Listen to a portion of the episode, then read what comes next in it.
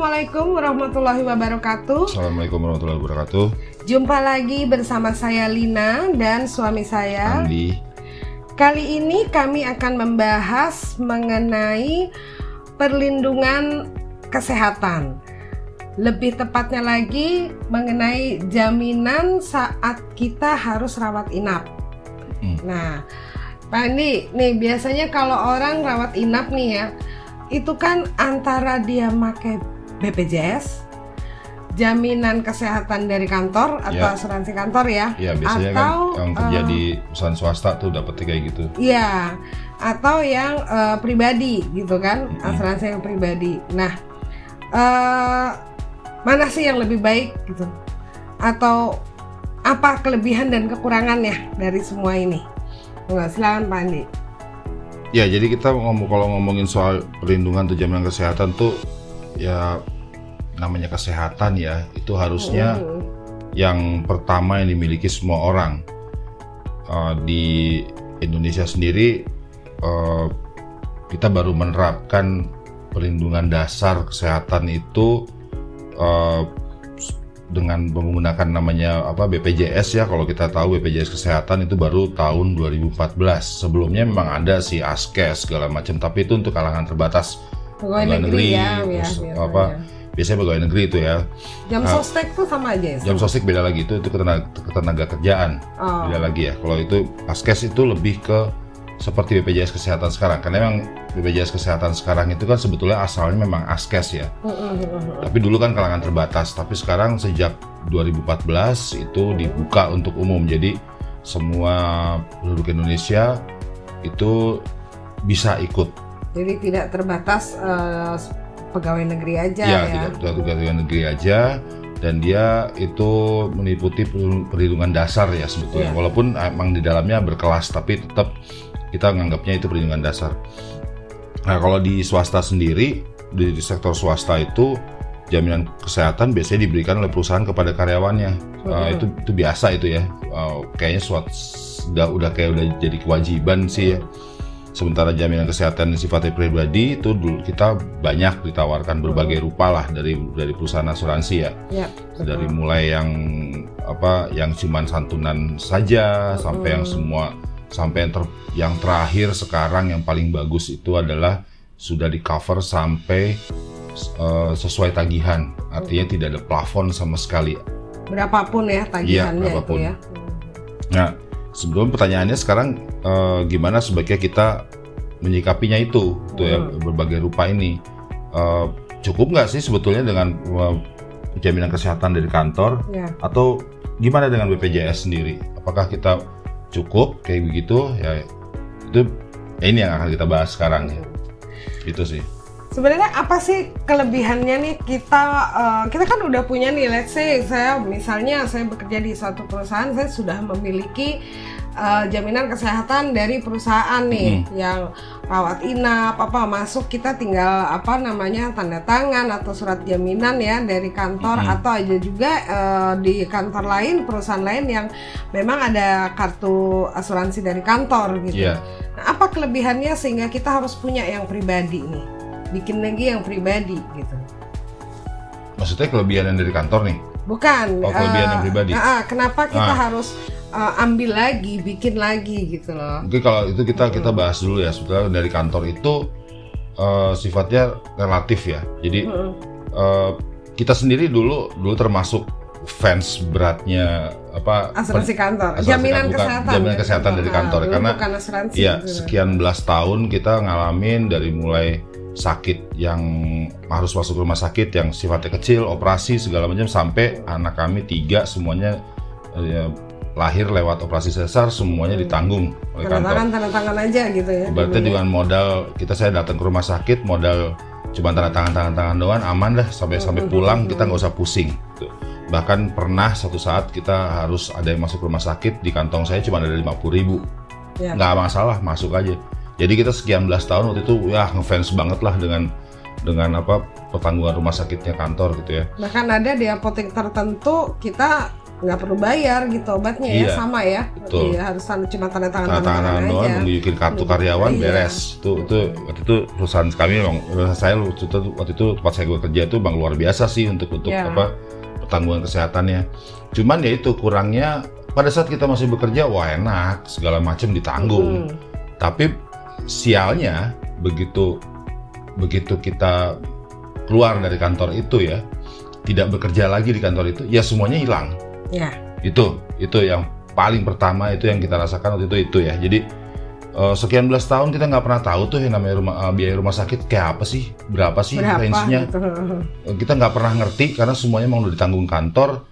Pokoknya dulu kantor saya itu pokoknya urusan dengan pihak ketiga dia beresin dulu setelah itu gimana baru urusan saya dengan kantor urusannya ntar ada ada yang harus saya talangin sendiri atau gimana tuh urusannya saya sama kantor berapanya sih kita tahu ya ya kita misalnya. tahu sih Tapi berapanya tapi kayaknya nggak jadi masalah banget Iya. melihat angka-angka itu betul gitu karena tagihannya semuanya udah langsung ditanggung dulu jadi Iya. kita nggak ada hutang dengan pihak ketiga waktu itu. Mhm. Jadi utang saya sama kantor itu urusan saya sama dia, sama kantor lah itu atur-atur aja lah, pokoknya gampang gitu. Mm-mm.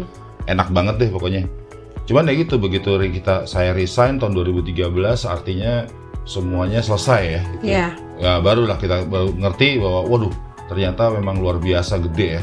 Apa eh, mengagetkan lah waktu itu.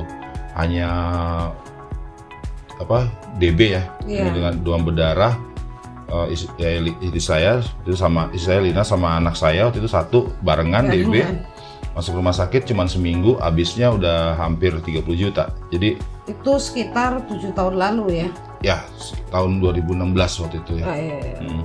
2016 empat Eh. tahun. Iya iya benar 2016.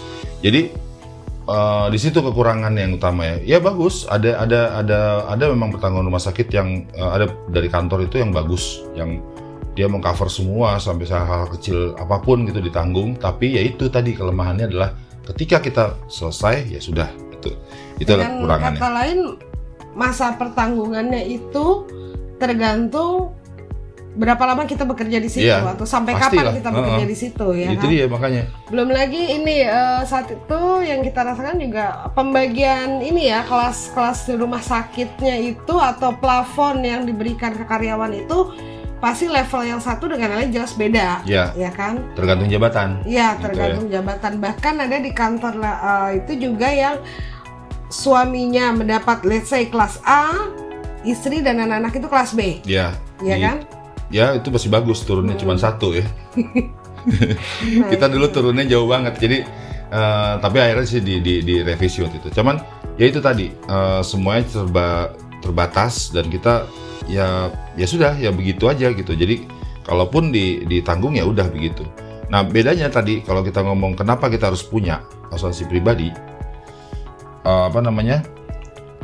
Karena asuransi pribadi itu enaknya gitu kita bisa punya bisa atur sendiri mau masa pertanggungan berkapan Hmm. nggak sepanjang nggak selama kita kerja aja gitu tapi pokoknya selama kita eh, apa namanya eh, kita di- selama masih ditanggung ya udah Hmm. ya itu eh, rumah sakitnya bahkan ada yang itu kalau sekarang udah nggak pakai plafon ya itu jadi gimana sih? Anti inflasi anti inflasi ya. Jadi eh, apa ya istilahnya sekarang nih kita ikut sekarang ya. Sampai besok besok besok besok pun dengan ada kenaikan itu kita masih tetap sama gitu Mm-mm. ditanggungnya. Seperti jadi kayak mempersiapkan itu ya masa pensiun gitu. Mm-mm. jadi kalau di kantor yang kalau punya yang punya kantor tergantung masa kerja kalau ini ya nanti sampai kita mau, mau kapan pensiun berapa sih kalau di, di Indonesia? Ya 58 mungkin ada yang 55 ada yang 58 ada yang 60 ya itu setelah itu gimana? Siapa yang nanggung? Persoalan pertanyaannya kan itu ya siapa yang nanggung Iya. rumah sakit? Sementara pada saat kita berumur seg- segitu ya rumah sakit udah nggak tahu berapa harganya. Sekarang aja udah udah gila-gilaan ya. Udah lumayan eh, data terakhir yang informasi terakhir yang pernah kita terima cuma usus buntu doang 100 juta ya? Iya betul. Itu itu ngeri banget emang. Eh bukan nakut-nakutin loh ini ya. Ini ini fakta. Sekali lagi ini fakta. Jadi kita nggak mau eh, dibilang wah nakut-nakutin aja nih kalau orang ngomongin asuransi. Enggak kita nggak mau. Ini fakta kenyataan. Jadi intinya eh, kalau sekarang sudah punya asuransi kesehatan atau jaminan kesehatan dari kantor, baik itu berupa BPJS ataupun asuransi kantor, karena ada kantor yang Ya. memang makanya BPJS ya, Ya, atau mm, dua-duanya. Atau dua-duanya. itu sangat bagus sekali gitu kantornya sudah menyediakan itu. Tapi pertanyaannya adalah sampai kapan kita bekerja di kantor Ya, tersebut? betul. Sementara saat kita masih bekerja di kantor itu, artinya dengan fasilitas kesehatan yang ada, kita merasa nyaman ya kan. Kalau terjadi resiko harus sakit atau harus sholat inap itu nyaman. Masalahnya adalah setelah kita pensiun, itu semua kan tidak ada.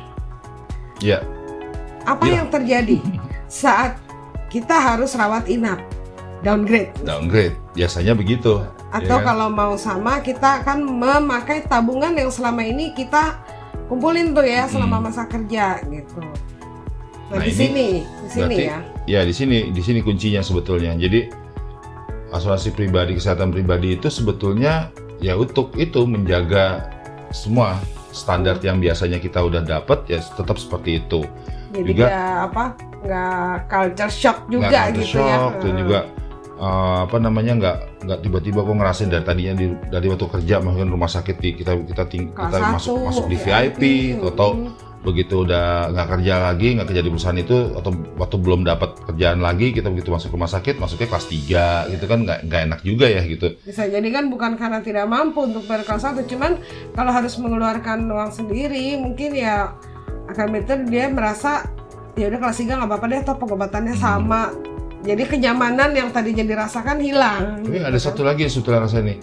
Daripada kita keluarin uang sendiri kan mendingan dibayarin sama orang ya? Iya. Nah, itu maksudnya. Kenapa kita Hmm. mesti punya gitu ya? Eh, juga kalau misalnya udah pensiun pasti kan penghasilan ya Mm-mm. menurun. Eh, apa namanya? Eh, penghasilan sudah sudah udah nggak seperti dulu. Yang pasti usia udah tua. Udah tua. Nah, jadi artinya sebetulnya kapan paling tepat kita bikin asuransi pribadi yaitu Ya. saat sekarang sekarang, sekarang secepatnya. secepatnya saat masih produktif, masih sehat, usia jauh lebih muda dibanding usia nanti sudah pensiun. Bisa nggak sih kalau pes- mau pensiun baru bikin? bisa, Bisa. aja bisa aja kan pensiun Bisa, umur 60 tapi Tapi ya begitu di usia 60 itu yang pasti tarifnya udah luar biasa ya. Itu.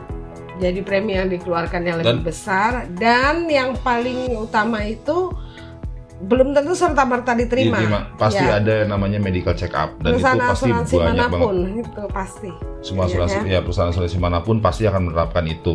Dan itu yang paling gak enak sebetulnya. Jadi Mm. Kalau masih umur sekarang masih 30-an, 30-an atau 40-an awal ya. Kalau belum punya asuransi pribadi sih kalau saran kita segeralah punya. Segera ya. sebelum kita ngerasain oh ter- baru nyadarin oh ternyata rumah sakit itu mahal ya gitu kan. Ya jangan sampai kita eh, apa pengalaman kita terulang gitu. Kita juga nggak pengen orang lain mengalami seperti kita dulu gitu. Nah, gimana kalau ya saya sudah punya nih, misalnya orang nanya ya, saya sudah punya jaminan kesehatan dari kantor, baik BPJS maupun yang lain. Dan saya juga, oke saya bikin nih, saya bikin juga nih yang pribadi. Saat terkena resiko harus rawat inap, itu yang mana yang harus dipakai, Pak? Sebaiknya gimana? Eh, kalau ga- jawaban jawaban singkatnya ya pastinya sebetulnya kalau bisa dua-duanya dipakai dua-duanya dipakai ya. Tapi dalam Iya. arti bukan bukan dalam arti di sini kalau istilah di luar di luar sana tuh kan ada istilah apa? Double claim lah. Artinya Iya. kita ditanggung dengan dari satu satu objek yang harus ditanggung kita ditanggung oleh dua pihak gitu. Itu nggak nggak kita nggak eh, cari untung ya, nggak nggak gitu ada. ya. kalau di, di asuransi itu nggak ada seperti itu. Yang ada tuh melengkapi sampai nasabah itu tidak perlu bayar lagi nah atau Misalnya gimana contohnya? atau misalnya sudah dibayar penuh oleh satu pihak yang satu- yang pihak ini hanya men- menambahkan fasilitas yang sifatnya hanya tambahan dan itu sebetulnya eh, bukan yang nggak nggak nggak nggak nggak gede tapi ya lumayan lah gitu Macam santunan gitu. Masih santunan. Jadi contohnya gini, misalnya sakit nih kita masih masih di rumah eh, masih kerja, dapat punya di kantor, tak kantor menanggung seluruhnya misalnya Mm. masuk rumah sakit, oke pakai Satu punya kantor. minggu misalnya Terus ya, yang.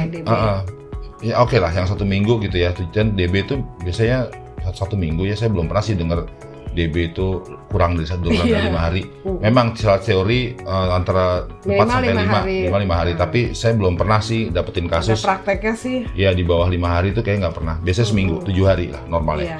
Misalnya tujuh hari masuk DB, kantor nanggung nih full semuanya. Ya memang. Terus gua ada ada pertanyaan mestinya. Kalau gitu buat apa gue punya asuransi pribadi? Oh Mm-mm. Ada ya tadi kan udah dibilang ya itu nanti buat nanti dipakainya bukan sekarang. Tapi dipakai sekarang pun nggak masalah juga karena di asuransi pribadi itu terutama yang yang sekarang ya yang apa yang dikeluarkan oleh uh, Prudential Iya. Prudential Syariah itu uh, sudah bisa menanggung yang namanya santunan harian. Mm-mm. Itu Ada manfaat itu ya, Iya. santunan harian ya. uh, umumnya satu juta dapat satu juta per hari ya ibaratnya uang jajan lah gitu ya bisa Iya. tujuh hari berarti kita dapat tujuh juta lumayan kan Mm. tujuh juta Jadi ya tanpa kita melakukan eh, double claim ya, Mm. artinya kita hanya eh, klaim ke perusahaan memang sudah sewajarnya itu kan Mm. yang menjadi hak kita gitu di situ. Sementara yang pribadi pun itu hak kita juga gitu. Iya. Karena ada salah satu manfaatnya di situ yang bisa Betul, kita jadi klaim gitu ya. namanya koordinasi manfaat Koordinasi jadi, manfaat. di situ kita tidak mengincar uh, satu objek ditanggung oleh dua pihak bukan bukan seperti Hmm. itu tapi kita ditanggung uh, satu objek itu ditanggung pokoknya sampai kita tidak perlu bayar lagi gitu itu Hmm. enak dong enak banget siapa yang nggak mau Selain koordinasi manfaat, ada santunan harian Iya. gitu ya. Terus ini mungkin kalau di asuransi pribadi, asuransi kesehatan pribadi, kita bisa eh, memilih fasilitas rawat inap yang eh, lebih bagus, Iya, ya kan? betul.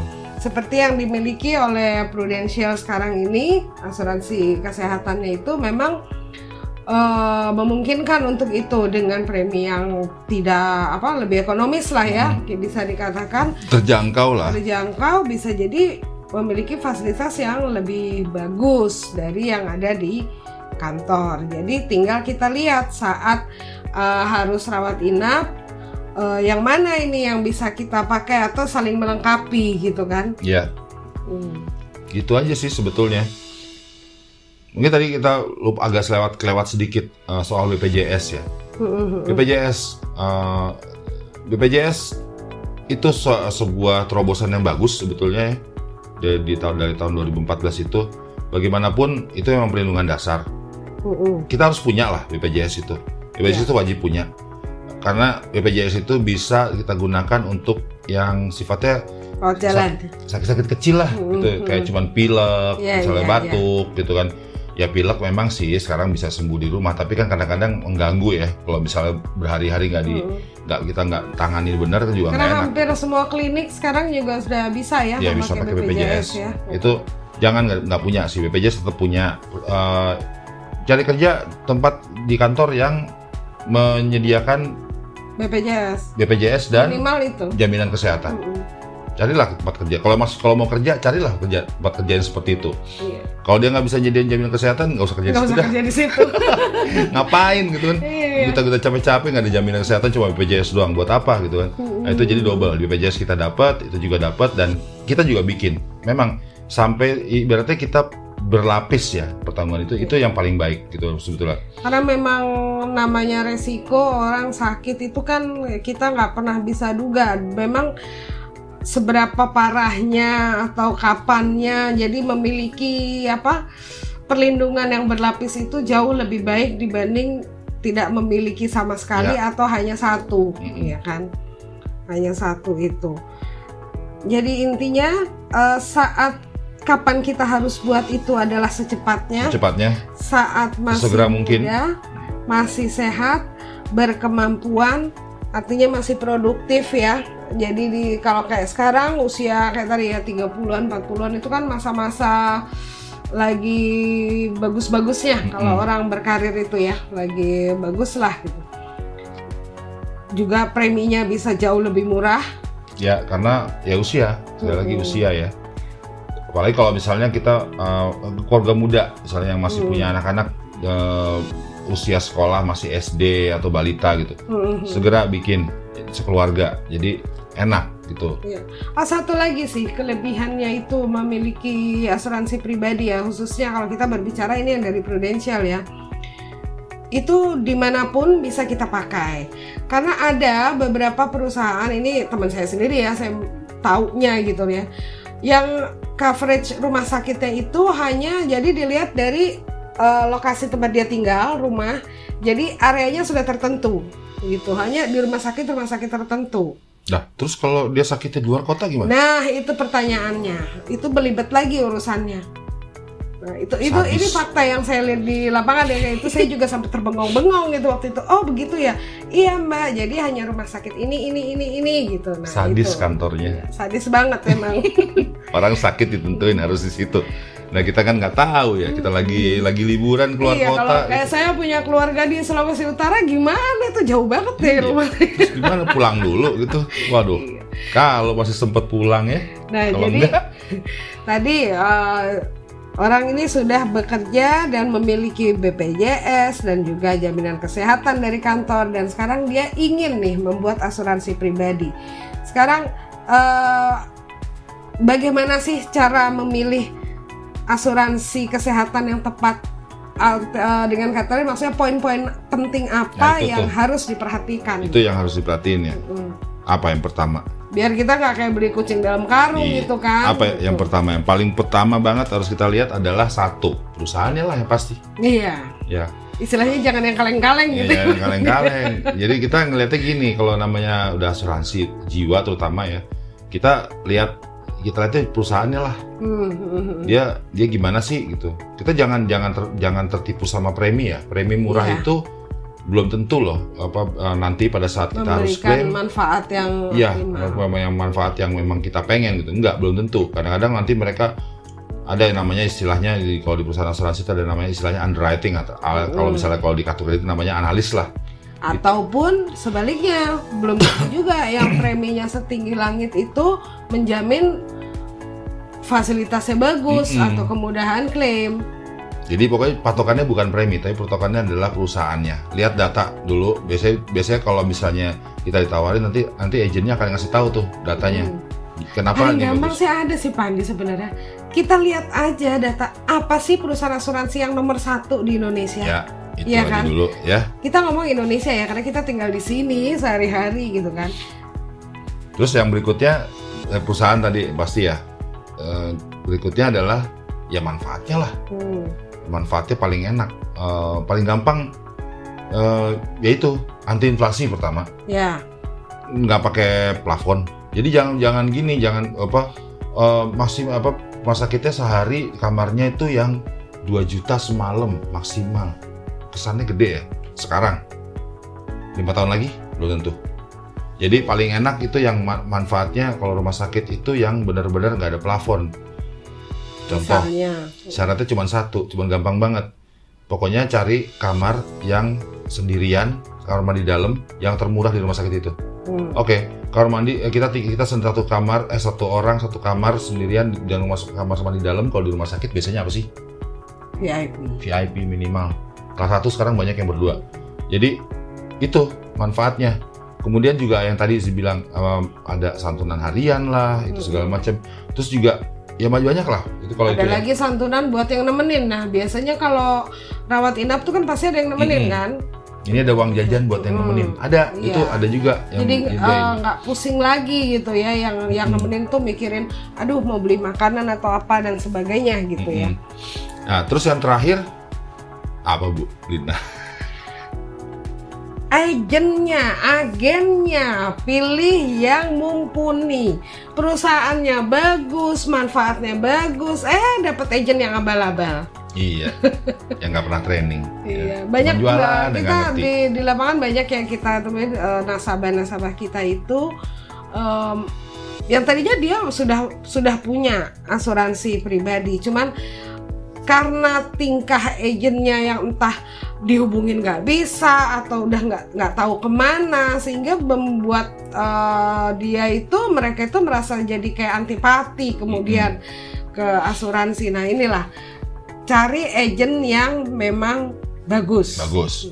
Ya, agent itu tugasnya selain apa menawarkan produk dan menjual produk kepada apa calon nasabah, dia harus punya tugas utama yang sebetulnya justru lebih penting yaitu servicing. servicing. Nah, kalau mau lebih detail ada di episode 1 soal klaim. Itu Iya. di mana waktu itu kita bahas soal klaim. Uh, di situ disebutkan bahwa memang justru servicing itulah tugas agent yang Iya, paling utama. betul. Agent yang bagus gimana? Yang pada saat kita terkena resiko, dia siap kapan pun ada di situ. Untuk membantu, Untuk membantu kita. Nah, kalau banyak nih tadi cerita Bulina tadi, ada banyak yang agentnya begitu kita mau klaim ke rumah sakit dikontak nggak bisa, terus nggak tahu Iya. ke mana, teleponnya mati lah, wah udah ribet. Jadi akhirnya nasabah harus ngurus sendiri dan jadinya akhirnya kadang-kadang ya nggak ketanggung juga ya, jadi Iya. repot itu. Sama tips eh, dari kami mungkin saat ada agen asuransi yang menawarkan satu produk, let's say kita ini mengenai kesehatan, jangan segan, jangan malu, jangan sungkan untuk bertanya kepada Hmm. mereka, tanya mengenai produknya, manfaatnya dan sebagainya. Kalau agent yang bagus, agent yang baik, dia akan dengan sangat gampang, mudah dan lancar untuk menjelaskan semua itu. Seperti Kalau misalnya ngomongnya cuma ngulang-ngulang apa yang dia sebut dari pertama soal kelebihan produk, ya udah Iya. berarti dia cuma tahu itu gitu. Tapi kalau dia ngejawab pertanyaan kita dengan benar dengan lugas, berarti dia ngerti gitu, paham. Oke. Itu aja. Kayaknya cukup segitu ya, Pak Andi ya. Kalau Ya gitu aja sih sebetulnya ya ya. sebenarnya intinya gitu sih. Kita eh, pentingnya kenapa pentingnya punya M pribadi yaitu tadi selain untuk apa? Ini buat persiapan masa pensiun nanti yang pasti. Sehingga kita setelah pensiun dari pekerjaan yang sekarang tetap tercover untuk kesehatan, jaminan kesehatan tidak harus apa turun standarnya, Iya. bahkan mungkin lebih bagus seperti itu. Lebih Jadi enak. menjalani apa masa pensiun dengan apa lebih tenang, Lebih tenang, lebih, enak, santai, ya, ya. lebih, lebih lebih santai betul. Ya udah gitu aja sih infonya. Kalau mungkin pengen tahu lebih lanjut mengenai asuransi kesehatan khususnya yang dari Prudential Syariah bisa DM kami di IG di IG saya Lina Rahmiatun Maulina dan IG-nya apa Andi Andi Yanianto. Iya. Gitu. Kalau ada pertanyaan lebih lanjut, silahkan lewat situ. Oke, eh, sepertinya cukup. Eh, wassalamualaikum warahmatullahi wabarakatuh.